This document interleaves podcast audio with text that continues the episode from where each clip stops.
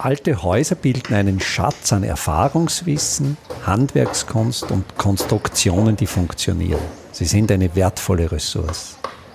Mein Name ist Friedrich Idam. Ich bin Spezialist für historische Bauten und das ist mein Podcast.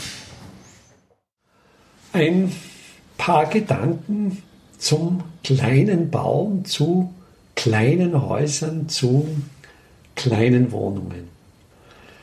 Wenn man sich die verschiedenen Epochen der Baugeschichte vor Augen führt und vergleicht, in welchen Dimensionen wurde zu bestimmten Zeiten gebaut, fällt auf, dass es Perioden gibt, in denen eher klein gebaut wurde und dass es Perioden gibt, in denen eher groß gebaut wurde. Zum Beispiel die Zeit des Biedermeier in der ersten Hälfte des 19. Jahrhunderts war eine Zeit, in der sehr klein gebaut wurde. In der der vorliegenden Epoche des Barock und in der darauffolgenden Epoche des Historismus wurde sehr groß gebaut.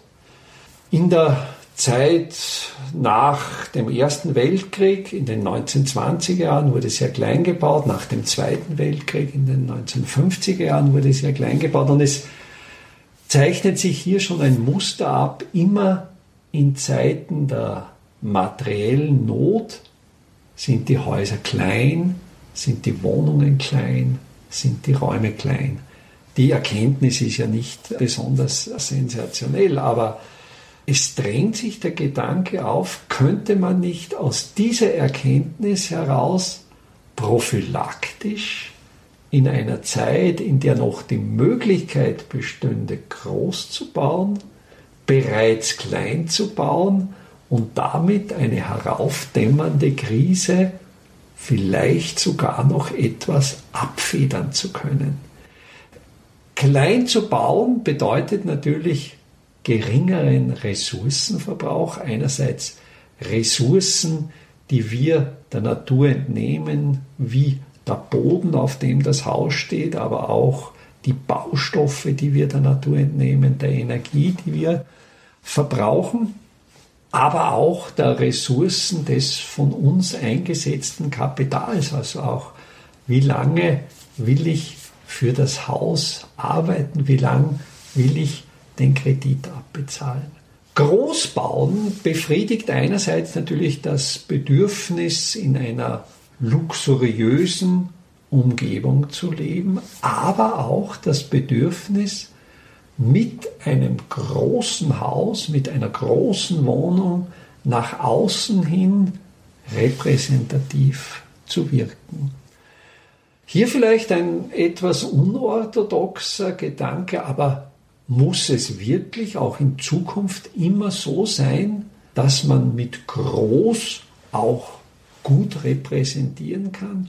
Oder ist nicht auch eine Zeit denkbar, wo dann in 10, 20 Jahren der oder diejenige, die etwas Großes vorzeigt, eher als ein unverschämter Ressourcenverbraucher stigmatisiert wird, als eine Person, die sich vielleicht etwas zu viel vom Kuchen genommen hat. Also für mich ist es durchaus denkbar, dass mittelfristig es nicht mehr repräsentativ sein wird, ein großes Haus und eine große Wohnung zu besitzen, sondern ein Haus, das sehr kompakt, sehr klug, mit sehr wenig Ressourcenverbrauch dennoch sehr gut funktioniert. Und darum bin ich davon überzeugt, es liegt Zukunftspotenzial kleiner zu bauen und dabei vielleicht etwas größer zu denken. Einfache, aber schlaue Handwerkstechniken können Sie jetzt auch in der Praxis erlernen. Im Rahmen der Kulturhauptstadt Europas 2024 Bad Ischl bieten wir Ihnen im Salzkammergut heuer Workshops zu Arbeitstechniken der Simple Smart Buildings an. Es wird dabei ums Kalkbrennen, Kalklöschen und den gekonnten Umgang mit Kalkmörtel gehen. Sie lernen, alte Kastenfenster wieder instand zu setzen und besuchen Häuser, die von ihren Besitzern renoviert worden sind. Zum Abschluss der Workshop-Reihe im Herbst 2024 können Sie von international renommierten Profis die Lehmbautechnik in Theorie und Praxis lernen. Wir würden uns freuen, wenn wir Sie für den einen oder auch für mehrere Workshops begeistern könnten.